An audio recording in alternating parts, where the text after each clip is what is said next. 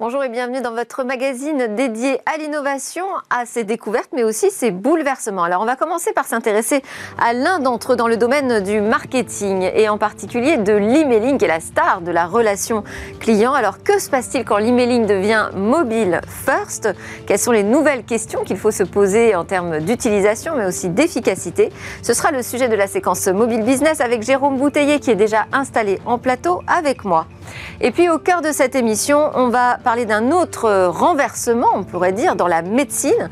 On va passer de la médecine de soins à la médecine prédictive, on l'appelle aussi la médecine du futur. Alors on est au tout début évidemment de cette aventure, mais on va découvrir quels en sont les progrès avec des spécialistes et des technologies passionnantes. Et puis nous retrouvons notre rendez-vous sur les mesures d'ondes, ça va bouger sur les mesures d'ondes de la 5G. On conclura cette émission évidemment avec un clin d'œil à une innovation, celle-ci pourrait changer notre quotidien avec des robots autonomes chasseurs de trésors métalliques. Mais tout de suite, place au mobile business.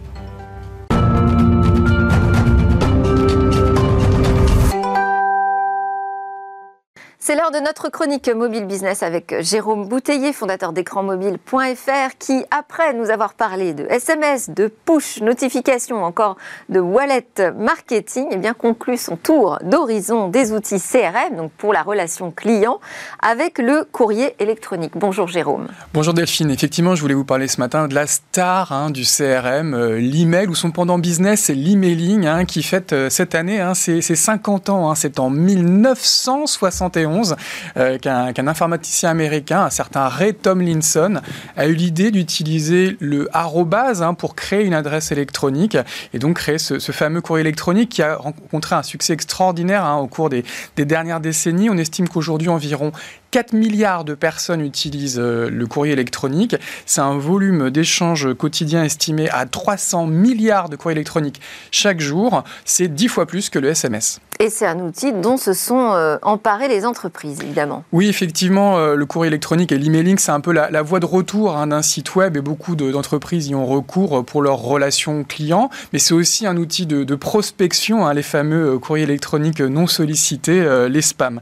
Alors, en France, le, le SNCD, hein, qui, suit un petit peu euh, cette industrie, estime que 60 000 entreprises à peu près ont recours euh, à l'emailing et qu'elles envoient environ 143 milliards de courriers électroniques euh, à des fins professionnelles chaque année en France. C'est un chiffre en croissance d'environ 12%. Alors, une croissance qui est certainement très forte l'année dernière en raison de la, pandémie. Et sur le plan financier, on estime que le chiffre d'affaires du secteur est de 110 millions d'euros en croissance environ de 7% en 2020.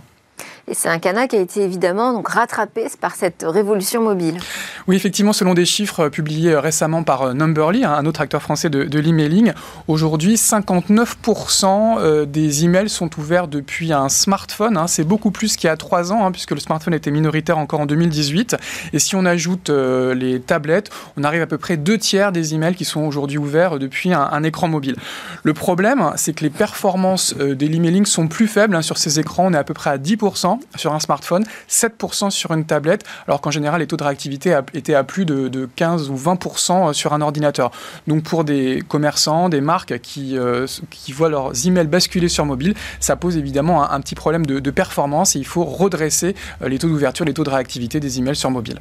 Alors justement, comment pourrait-il être amélioré ces résultats? Alors il y, a, trois pistes à suivre. La première, c'est de travailler sur la forme et d'adopter des emails qui sont responsifs, qui vont facilement pouvoir euh, se lire depuis un téléphone portable. Je ne sais pas si vous l'avez remarqué, mais souvent sur les smartphones, on reçoit des emails qui sont pratiquement illisibles. Hein. Donc il y a beaucoup d'entreprises qui n'ont pas encore fait ce travail de faire des emails responsives. Il faut aussi travailler sur le fond avec des textes plus courts, notamment euh, l'entête, euh, et des textes écrits aussi plus gros hein, pour être facile à lire. Et puis il faut aussi travailler sur la légèreté hein, des, des emailing, euh, sur le, poids des emailing, avec des emailing inférieurs aux mégaoctets. Euh, il faut travailler aussi sur le poids des images. Euh, selon le SNCD, un tiers des mobinautes n'arrivent pas à lire les images dans les emailing sur leur smartphone en raison de fichiers trop gros ou de temps de chargement trop long. Enfin, il faut peut-être qu'il passe à la 5G. euh, L'emailing aussi euh, se trouve en concurrence sur le mobile, j'imagine, avec les messageries instantanées. Oui, effectivement, l'email est en concurrence avec ses autres environnements conversationnels. Et là, c'est Médiamétrie qui avait euh, publié récemment une étude assez impressionnante qui montrait que 27 millions euh, de personnes utilisaient désormais les messageries instantanées et qu'elles faisaient jeu égal avec l'email. et notamment, elles étaient même en avance auprès des, populations les plus jeunes hein, qui plébiscitent les messageries instantanées. Donc clairement, l'emailing doit se réinventer, l'emailing doit devenir mobile first s'il veut euh, exister encore une, une cinquantaine d'années et fêter peut-être son centenaire en 2071. Alors, on enchaîne avec euh, trois news dans ce secteur euh, du mobile, à commencer par les dépenses dans les applications qui explosent. Oui, ce sont des chiffres publiés par Appenny qui nous indiquent que 32 milliards de dollars ont été dépensés sur le seul premier trimestre 2021. C'est à peu près 550 millions pour le marché français. Et c'est vraiment une croissance spectaculaire, plus de 40% euh, d'une année sur l'autre. C'est le meilleur trimestre hein, de tous les temps, hein, selon Appenny. Euh, on a également une très forte hausse des volumes de téléchargement, 31 euh, milliards plus 10%. Et le temps passé dans les applications est estimé par Appenny à à peu près 4 heures par jour au niveau mondial. C'est 30% de plus que l'année dernière. Hein. Donc vraiment, l'année de pandémie a vraiment fait basculer les usages, non seulement mobile first, mais aussi app first. Alors, autre chiffre, ce sont les finances de l'appli Tous Anti-Covid. Oui, alors on a malheureusement encore besoin de cette application. Hein, et euh, Cédric O, le secrétaire d'État au numérique, euh, a, publié quelques chiffres intéressants. Il estime que le, le coût global de cette application était de 7 millions d'euros, 2,3 millions pour son développement. 4,7 millions pour sa promotion. Alors avec à peu près 15 millions de porteurs de l'application et 163 000 notifications qui ont été envoyées depuis sa création, on serait sur des coûts à l'installation de l'ordre de 50 centimes et des coûts à la notification de l'ordre de 50 euros, ce qui est considéré par les autorités françaises euh, comme des coûts plutôt compétitifs et en tout cas inférieurs à ceux de nos voisins d'outre-Rhin euh, en Allemagne qui ont des coûts légèrement supérieurs pour une application similaire. Bon, bonne nouvelle. On termine avec euh, l'annonce d'un événement Apple. Ce sera le 20 avril. Et eh oui, un spécial événement on l'attendait fin mars. Il aura lieu finalement le 20 avril, c'est officiel. Et le, thème de cette conférence sera Spring Loaded. Donc le printemps arrive, on pourrait aussi dire le printemps chargé. Et euh, beaucoup de marques, du coup, anticipent la sortie de, nombreux nouveaux produits. Alors on voit un dessin qui semble avoir été dessiné au, stylet. Donc on, anticipe évidemment un, nouvel iPad Pro. On peut aussi anticiper un nouveau boîtier Apple TV, un, nouveau, nouvel iPod. Euh, peut-être aussi des Macs sous processeur euh, Apple. Et soyons fous, les fameux AirTags Hein, dont on parle depuis déjà plusieurs mois. Que vous euh, attendez avec impatience. Euh, oui, bien sûr. Euh, alors Samsung vient de présenter un modèle à peu près équivalent, mais effectivement, c'est porte-clés connectés, hein, c'est ça dont il s'agit, pour être les stars hein, de, ce, de cet event Apple. Et serait, ça permettrait de retrouver ces objets grâce peut-être à la réalité augmentée. Donc rendez-vous mardi prochain. Merci beaucoup, Jérôme Bouteiller, fondateur des grandsmobiles.fr. Évidemment, on débriefera de, des annonces Apple la semaine prochaine dans Smart Tech. C'est l'heure maintenant de notre talk sur la médecine prédictive. Thank you. Alors dans ce talk, on va parler des progrès de la médecine prédictive, qu'on peut aussi appeler la médecine du futur ou la prédiction très en amont, euh, qui pourrait nous éviter la maladie. On en parle donc avec Stéphane Ragusa, qui est en plateau, docteur en biologie. Vous avez développé euh, le thème de la prédiction du risque en milieu académique euh, sur des cohortes de l'INSERM avant de créer PrediLife. Donc vous êtes aujourd'hui le PDG de cette société qui est pionnière dans la conception et le développement de tests de prédiction qui peuvent permettre à chaque personne de définir son profil de risque quant à la survenance de maladies graves. Et puis nous avons en visio deux personnes. Jean-Marc Holder, cofondateur et vice-président de SecOne, qui est une société spécialisée dans l'analyse génomique euh, dans le cadre de soins, de la médecine préventive ou personnalisée, et Gaël Constancin, président de AI Virtual, qui est une start-up de la Deep Tech, spécialisée dans le traitement d'images et de l'intelligence artificielle. Elle est la première entreprise française à avoir développé une solution qui permet de réaliser un check-up santé à partir d'un simple selfie. On va commencer ensemble, Stéphane Ragusa, sur euh, ce que j'ai appelé la médecine du futur. Elle est, euh, ce futur, d'abord, il est, proche euh, On y est déjà? On y est déjà, en effet. Nous avons des tests aujourd'hui prédictifs de cancer du sein que nous avons lancés dans la région parisienne depuis un an. Donc, dès aujourd'hui, vous pouvez prédire, ou votre médecin peut prédire, vos risques de principales maladies, de cancer du sein par exemple, pour savoir si pour vous, ça vaut la peine de commencer les examens, les mammographies par exemple à 40 ans, 45 ans, 50 ans, à quelle fréquence, voir quels examens supplémentaires vous pouvez euh, avoir intérêt à faire, jusqu'à des échographies, euh, des IRM. Donc c'est déjà quelque chose qui existe, qui va se généraliser en France et ailleurs, mais ça commence. Quel est le niveau de fiabilité, d'efficacité de ces prédictions?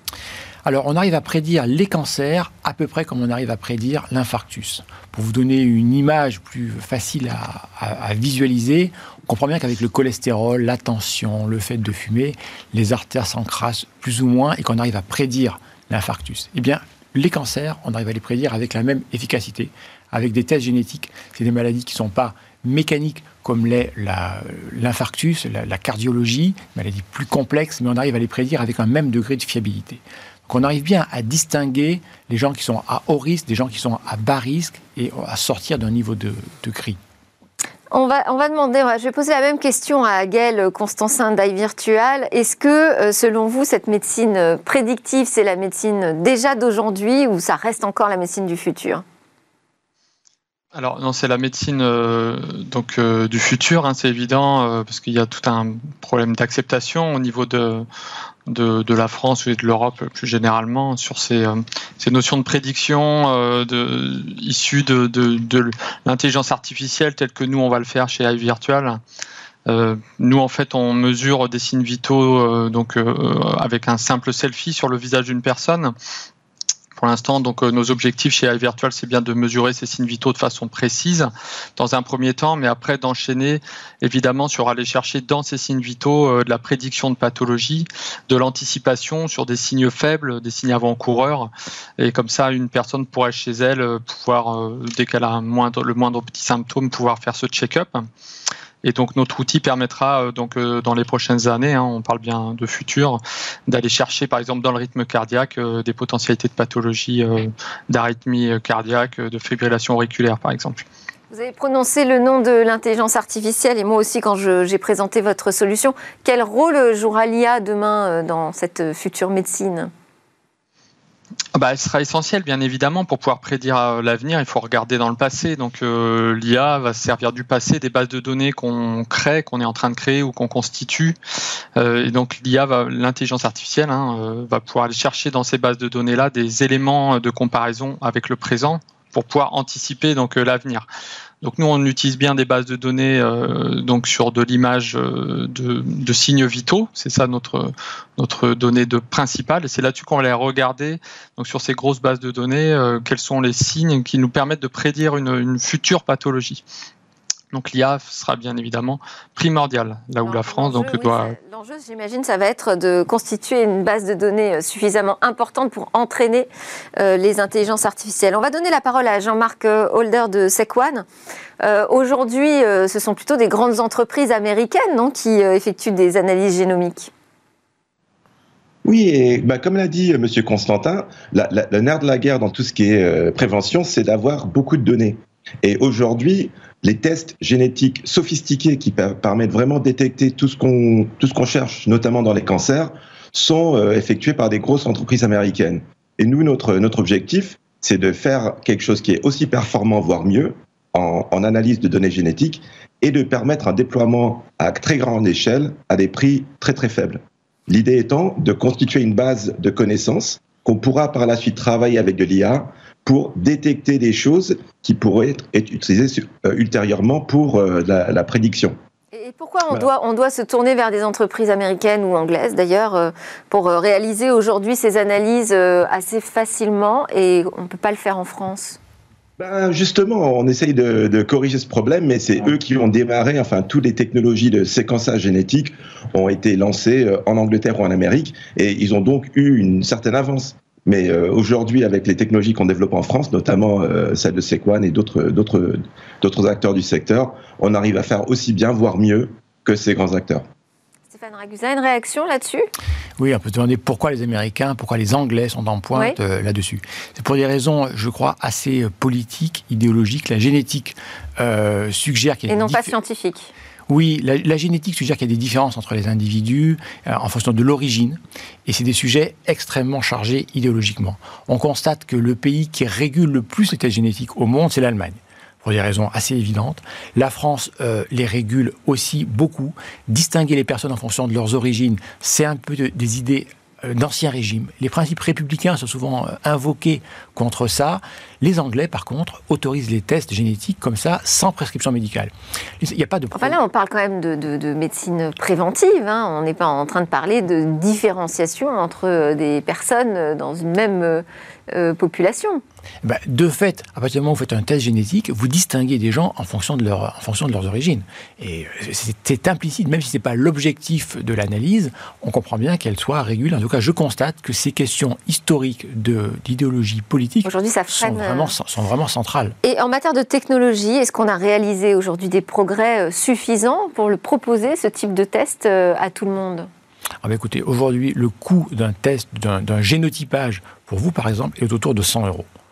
Donc voilà, donc la technologie fonctionne, elle est fiable. Et à partir de là, qu'est-ce que j'obtiens comme information? Alors vous, vous obtenez, ou votre médecin obtient, euh, votre risque de, cancer du sein ou des principales pathologies. Et à partir de là, donc on peut savoir effectivement quelles sont les maladies pour lesquelles vous pouvez être sujette à, événements dans les années qui viennent, et donc les, euh, les dépister euh, plus tôt. Voilà. Jean-Marc Holder, parce que vous êtes un peu dans des, dans des dans des technologies euh, proches, euh, voire similaires.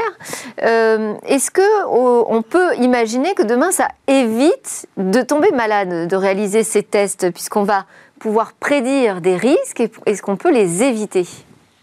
Bah oui, enfin l'idée c'est ça, c'est-à-dire on découvre de plus en plus de couplage entre des maladies et le patrimoine génétique d'un patient. Donc en comprenant des faiblesses dans ce patrimoine, on peut anticiper un certain nombre de choses. Évidemment, certaines maladies sont, euh, sont provoquées par des choses euh, dans, le choix de vie du patient, mais ça permettra de prédire de plus en plus de choses et donc de prendre des mesures pour euh, éviter que les gens tombent malades. D'ailleurs, il y avait une étude qui avait été effectuée en Australie qui avait regardé l'impact sur le système de soins de déployer largement tout ce qui est des tests de prédiction. Ils ont découvert que si on arrivait à généraliser les tests, ça pourrait non seulement améliorer le niveau de santé de la population entière, mais aussi réduire les coûts de la santé. Donc c'est du, vraiment du gagnant-gagnant. Alors j'aimerais en savoir un petit peu plus aussi sur euh, ce, selfie qui permet euh, de déterminer notre état de santé. Gaël Constantin, qu'est-ce que, qu'est-ce que vous appelez les signes vitaux? Qu'est-ce que vous regardez sur cette photo? Alors nous, en fait, euh, chez iVirtual, on va vraiment utiliser une technologie qui va nous permettre de regarder le, volume du sang qui bouge derrière les tissus du visage. Et donc notre matière première, entre guillemets, c'est le signal cardiaque. Nous, toute notre technologie va aller chercher des informations dans ce signal cardiaque qu'on arrive à voir en temps réel, hein, donc euh, pendant ce selfie-là de 30 secondes. Et donc après, en analysant ce signal cardiaque, on va pouvoir extraire euh, des, différentes informations comme la fréquence respiratoire, la saturation en oxygène, la tension artérielle, le niveau de stress, la variabilité cardiaque. Et dans l'avenir, donc c'est des projets là de 2022, on va aller détecter dans le signal cardiaque les pathologies comme la fibrillation auriculaire, les troubles du rythme assez fréquents qui sont source d'AVC et qui, euh, s'ils sont prédiagnostiqués, permettent d'éviter euh, d'aller vers l'AVC qui a un coût pour la société hein, à peu près cinq fois supérieur que le traitement euh, d'une fibrillation détectée en amont. D'accord, donc c'est plutôt sur, euh, sur le cardiaque que vous intervenez. Il n'y a pas euh, d'image, enfin vous n'imaginez pas remplacer, vous substituer par exemple à la prise de sang? Pour savoir si on manque de fer, de calcium, euh, je ne sais. Non, pas du tout. Par contre, les limites en fait de notre techno sont pas encore bien définies. On peut aller chercher d'autres signes vitaux qui se, qui vont pouvoir être mesurés dans la couleur hein, des tissus sanguins. Donc voilà, on parle de glycémie, pourquoi pas de quantité de fer dans le sang? C'est des sujets, on va dire, euh, de recherche de deep, enfin de, de deep tech, de recherche assez profonde, mais qui seront menées dans les prochaines années. Pour l'instant, on se focalise sur euh, les quatre premiers signes vitaux qu'on a, qu'on veut certifier CE pour les amener sur le marché euh, donc de la télémédecine. Alors quand on arrive avec euh, ces nouvelles technologies pour une médecine prédictive, une médecine plus personnalisée, on va chercher d'abord à convaincre qui? Alors d'abord les médecins et ensuite les, les patients. On constate, nous, dans notre domaine, qu'il y a une très bonne adoption de, la part du corps médical. Ça vient un peu de notre historique. On est très enraciné dans le milieu académique. Les médecins savent que c'est euh, le, futur. Les patients le sentent aussi. Aujourd'hui, l'étape limitante, elle est plutôt administrative. Il faut installer ça dans le paysage. Quand un médecin passe du temps pour discuter de vos risques futurs avec de nouvelles technologies, il est face à des codes qui, qui n'existent pas, donc il faut qu'il passe plus de temps, mais il ne peut pas le tarifer. La limite, elle est là. La science est là, l'intérêt des médecins est là, les, les, euh, les patients sont bien convaincus que c'est le futur. Il y a besoin d'une formation spécifique pour les médecins?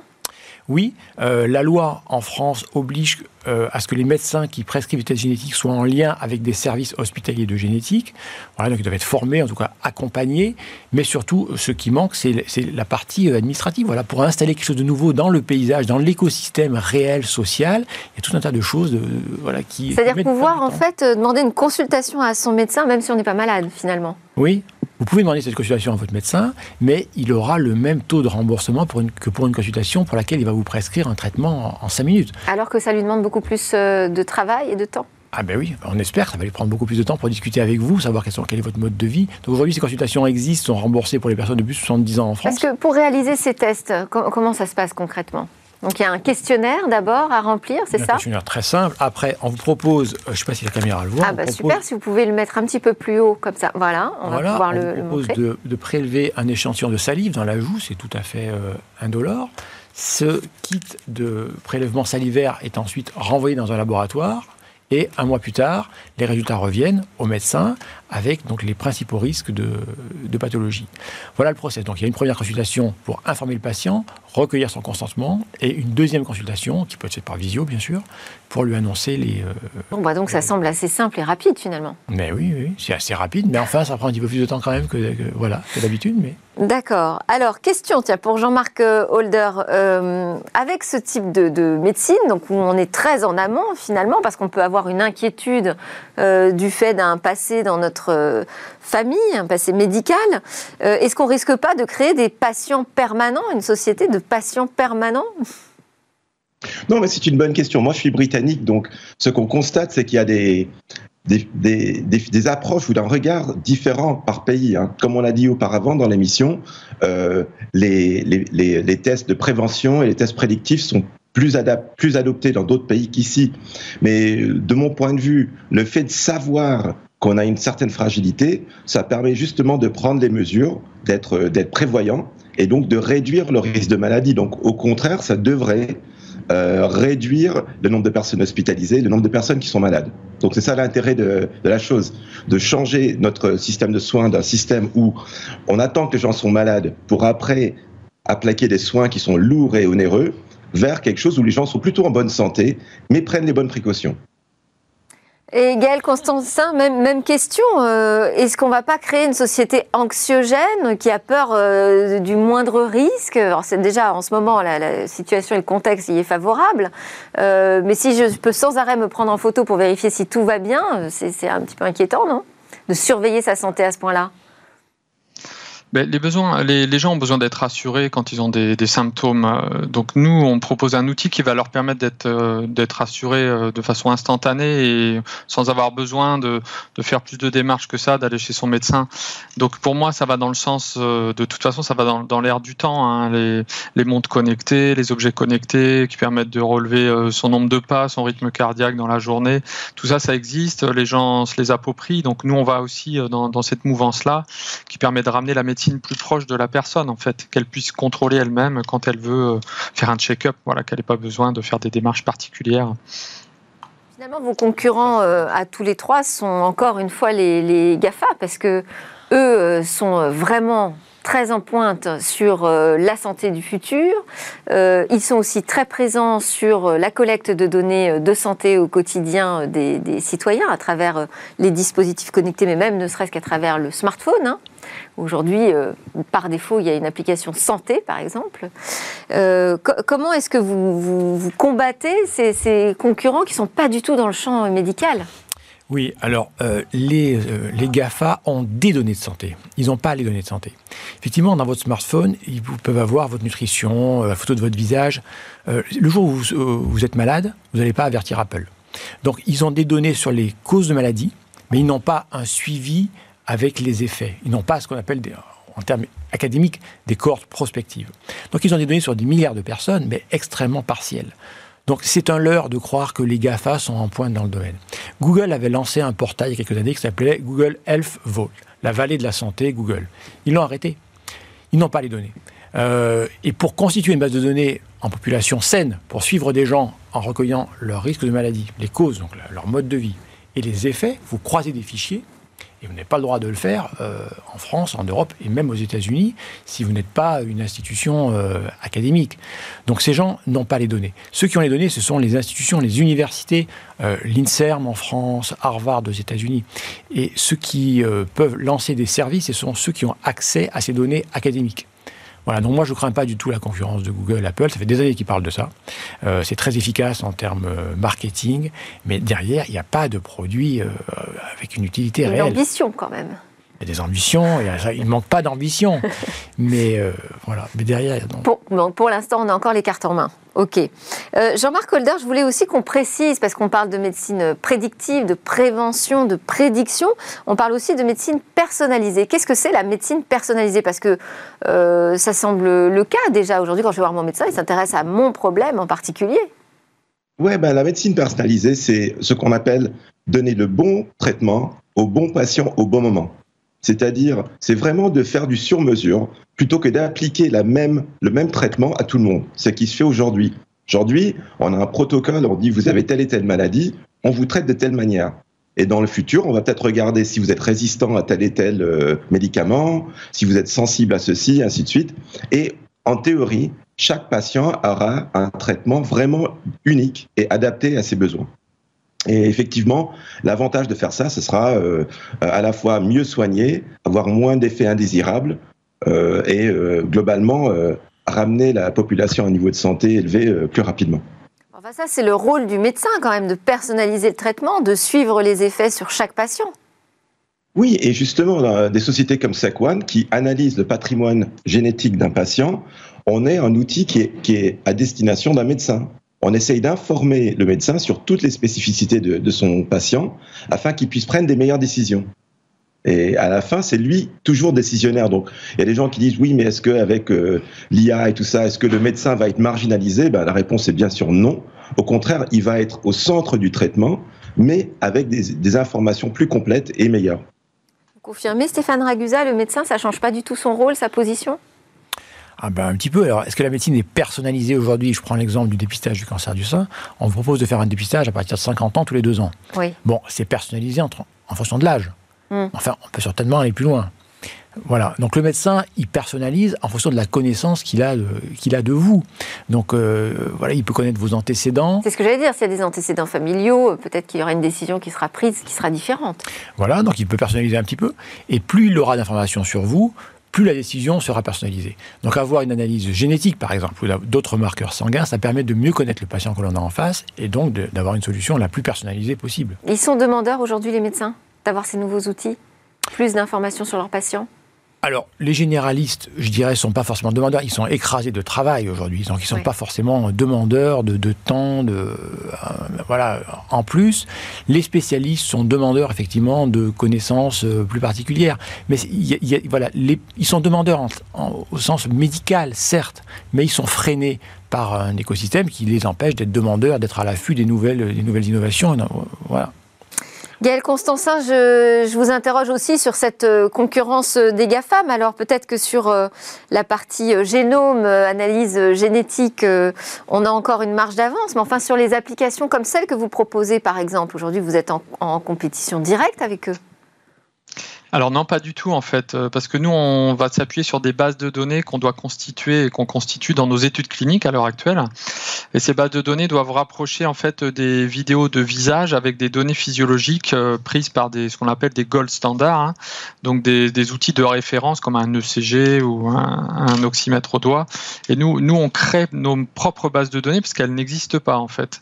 Donc les GAFA sont plutôt euh, allés chercher le public sur du leisure, enfin du wellness, du bien-être nous, on va plutôt vraiment aller adresser euh, le B2B, hein, donc les marchés de la, e-santé.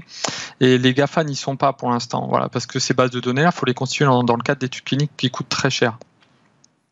Oui, parce qu'aujourd'hui, une montre, c'est euh, faire un ECG, c'est sortir un électrocardiogramme.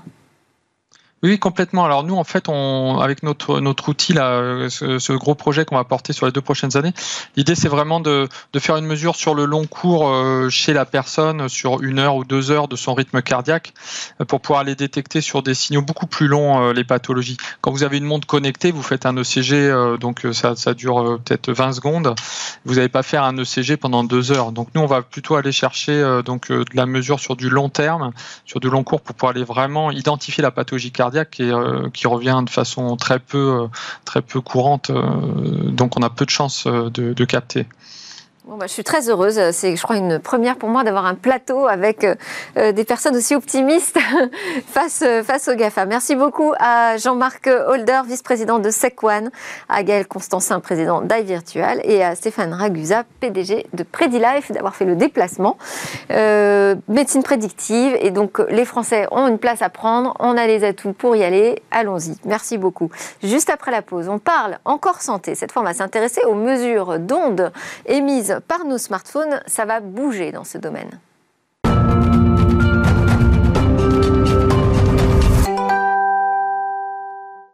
Nous sommes de retour pour la suite de Smart Tech. Alors, c'est notre rendez-vous avec euh, Stéphane Panetra, cofondateur PDG d'ArtFi, un des rares experts internationaux dans la mesure des ondes électromagnétiques émises par nos smartphones et tous nos appareils euh, connectés.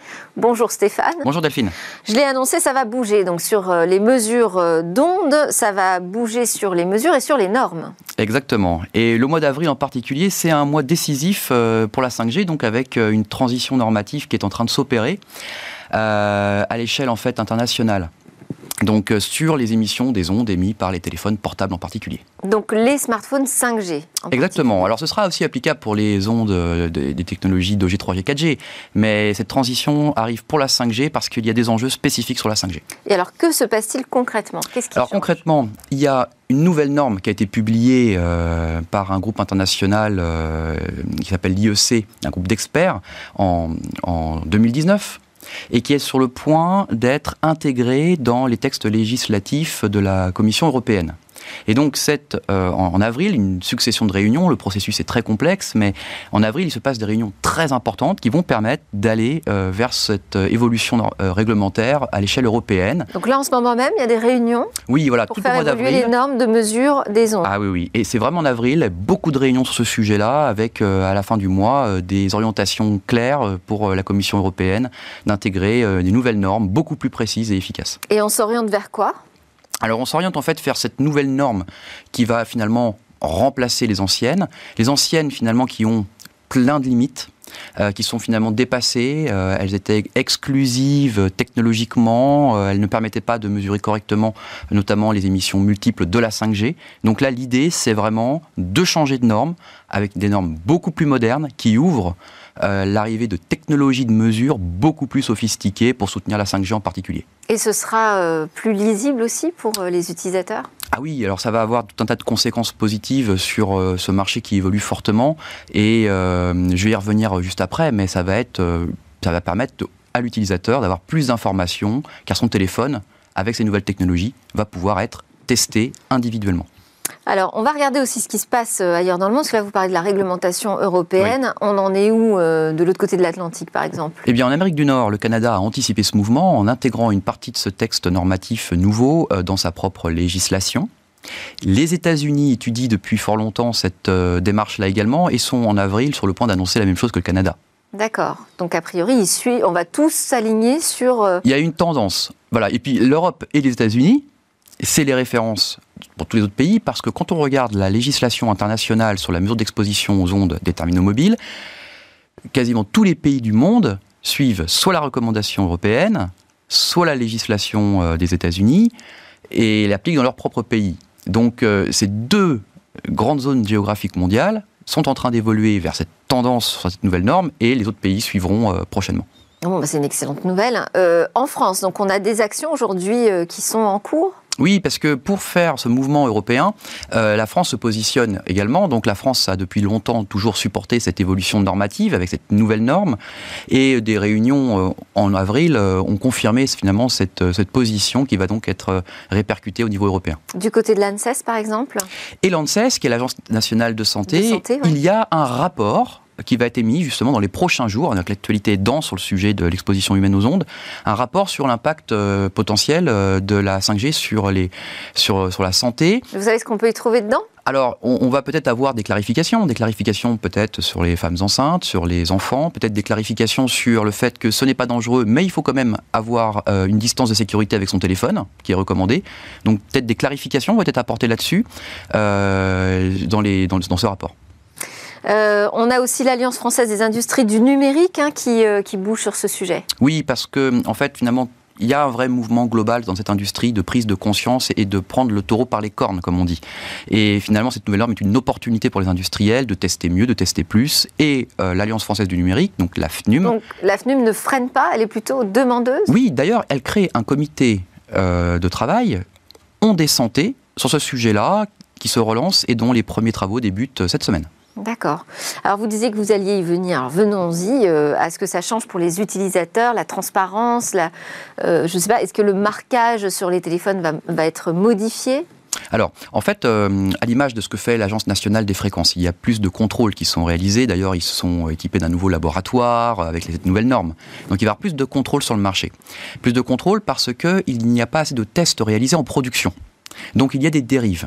Et euh, ce qui va être avec cette nouvelle norme euh, possible de réaliser, c'est qu'avec ces nouvelles techniques de mesure qui sont reconnues dans ces nouvelles normes, il va être possible de tester tous les téléphones qui sont mis sur le marché, mais également les mobiles reconditionnés.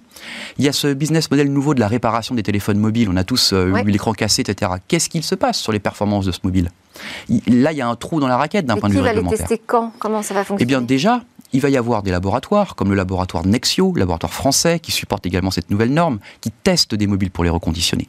Mais ça ne va pas être euh, suffisant. Il va falloir également accompagner les industriels, en plus des essais de laboratoire faits par ce laboratoire-là, par exemple, des essais directement en ligne de production de tous les produits reconditionnés, mais également les produits neufs, car pour des raisons industrielles structurelles, il y a des déviations en production. Et d'ailleurs, la NFR euh, l'observe en mesurant des mobiles au-dessus des seuils. Et ça va euh, ralentir les chaînes de production?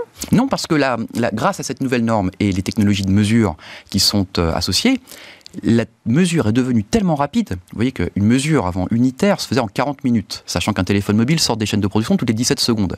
Impensable pour, industriellement de tester, euh, de ralentir les lignes de production à 40 minutes par téléphone. Mm. Donc là, le test désormais va se faire en quelques secondes, ce qui devient complètement compatible à la durée de production d'un téléphone mobile. Et donc, ça devient un coût pouillemesque complètement négligeable par rapport à la garantie qu'il apporte de tester en production tous les téléphones avec cette nouvelle technologie et cette nouvelle norme. Bon, donc c'est que des bonnes nouvelles aujourd'hui. Oui, voilà. Donc maintenant, il n'y a plus qu'à et euh, de permettre aux consommateurs de constater lorsqu'ils achètent un téléphone mobile sur la boîte, sur le téléphone, que ce mobile précisément qui est dans cette boîte a été testé. Merci beaucoup Stéphane Panetra pour ces éclairages. Je rappelle que vous êtes cofondateur et PDG d'Artfy. Merci Daphine. On passe à notre section et demain. Et demain, des robots autonomes pour aller chercher, chasser nos trésors.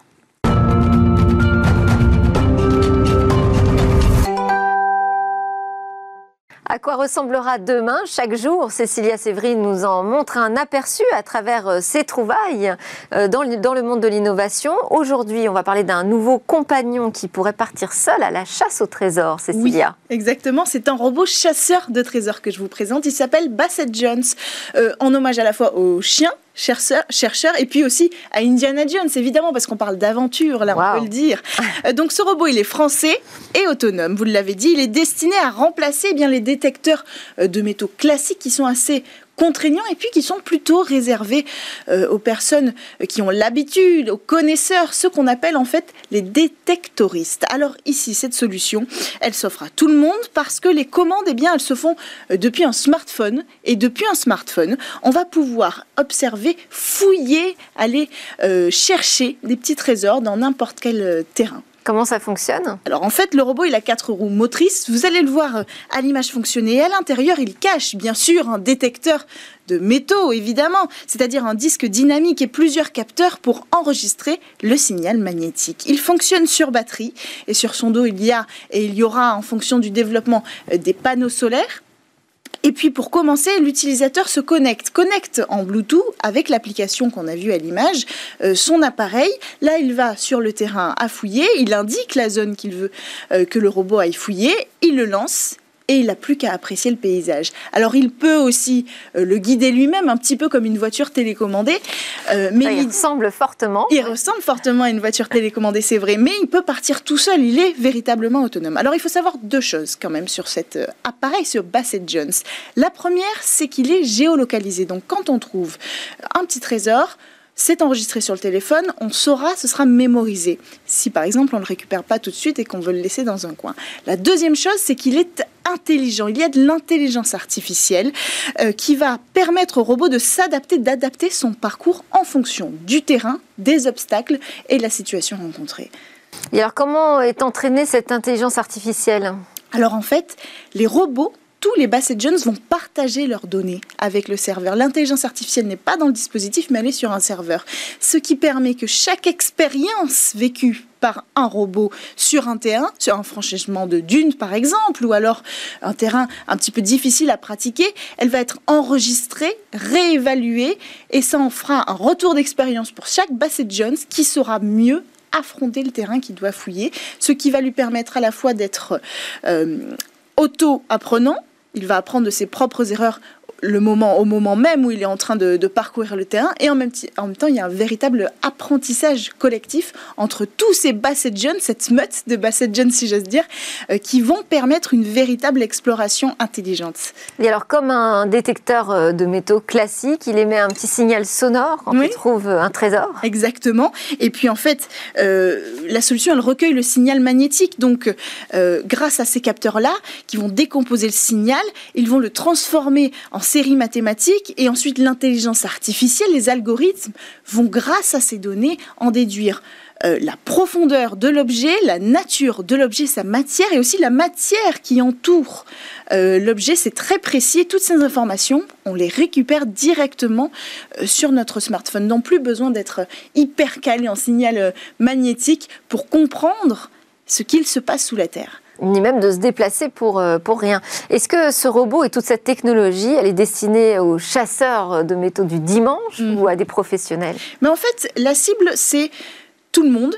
Mais il y a un vrai enjeu, une vraie ambition pour les, pour les fabricants, c'est euh, l'écologie. C'est-à-dire que l'idée, c'est aussi que ça devienne un objet ludique et accessible à tous pour aller dépolluer les plages pas seulement chercher des trésors. L'idée, c'est qu'on puisse aller n'importe où, dépolluer les plages. Évidemment, on ne pourra pas aller tout à fait n'importe où. Pas question d'aller vider des trésors historiques les plages euh, du débarquement en Normandie, ce sera bloqué, l'accès est bloqué dans ces cas-là.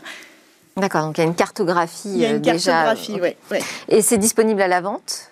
C'est disponible à l'avance dans quelques mois. Pour l'instant, il y a plusieurs ambassadeurs qui sont en train de tester le dispositif, dont les concepteurs. Et la dernière fois qu'ils ont testé le dispositif, ces concepteurs, ils m'ont raconté qu'ils ont fait une très belle trouvaille. Ils ont trouvé une alliance dans un terrain. Euh, et en fait, sur l'alliance, il se trouve qu'il y avait deux prénoms avec une date de mariage. Et après quelques recherches euh, et beaucoup d'entrain, ils ont réussi à retrouver les propriétaires qui avaient perdu depuis quelques années cette bague de fiançailles et à restituer ce souvenir euh, magnifique histoire. Merci beaucoup, Cécilia Sévry. Merci à tous de nous avoir suivis. C'est la fin de cette émission. On se retrouve demain pour de nouvelles discussions sur la tech. Ce sera le débrief et une grande interview.